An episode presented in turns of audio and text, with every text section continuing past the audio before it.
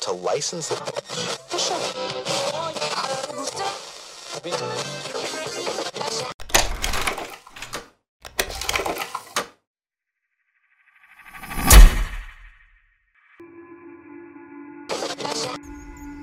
A veces no entendemos por qué nos pasan las cosas.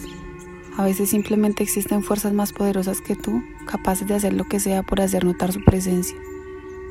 Si a ustedes les ha pasado, probablemente entiendan mi frustración. No es divertido irse a dormir con miedo, con miedo de que en algún momento durante tu sueño tu respiración se vuelva difícil, tu cuerpo no responda, tu voz no fluya y simplemente no estés. No estés presente en cuerpo, porque tu mente sí que lo está. Quiero que por un momento cierren los ojos e imaginen que en medio de sus sueños algo los alcanza, los tiene, los domina. Lo hace de tal forma que pierden el control voluntario de sus músculos, se sienta sobre su pecho y les impide respirar. Están ahogados. Sujeta sus manos con tal fuerza que no logran mover ni un centímetro sus dedos. Está tan apoderado de sus cuerpos que las ganas de gritar no son suficientes para soltar el más mínimo murmullo. ¿Se lo imaginaron? Porque eso es lo que me pasa lo que me atormenta, lo que no me deja dormir y a lo que no le encuentro explicación alguna.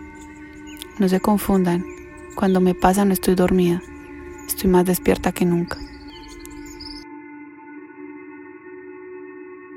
Las evidencias de que un mundo sobrenatural transcurra al lado nuestro parecieran ser más frecuentes y escalofriantes.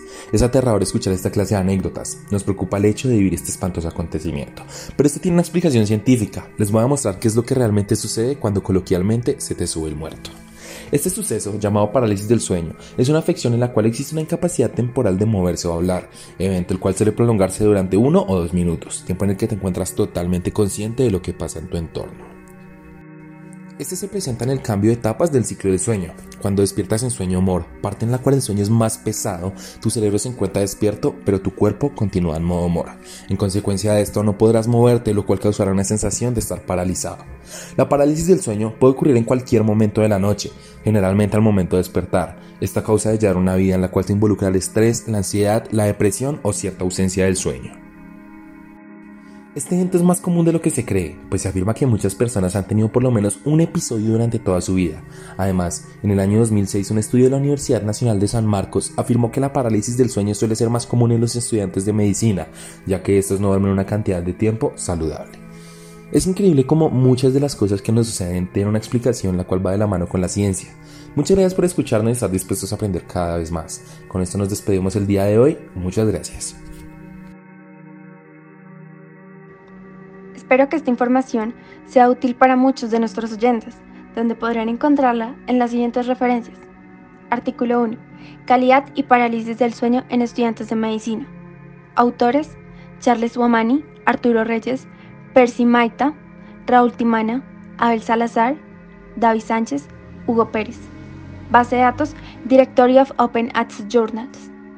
Artículo 2. Prevalencia y prestación de la parálisis del sueño en estudiantes de medicina humana de la UNMSM.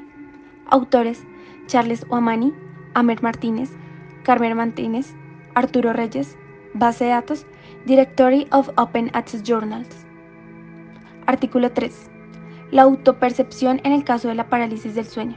Un estado de conciencia dentro del sueño MOR. Autores: Charles Oamani, Amer Martínez, Carmen Martínez, Arturo Reyes. Base de datos, Esco Hubs.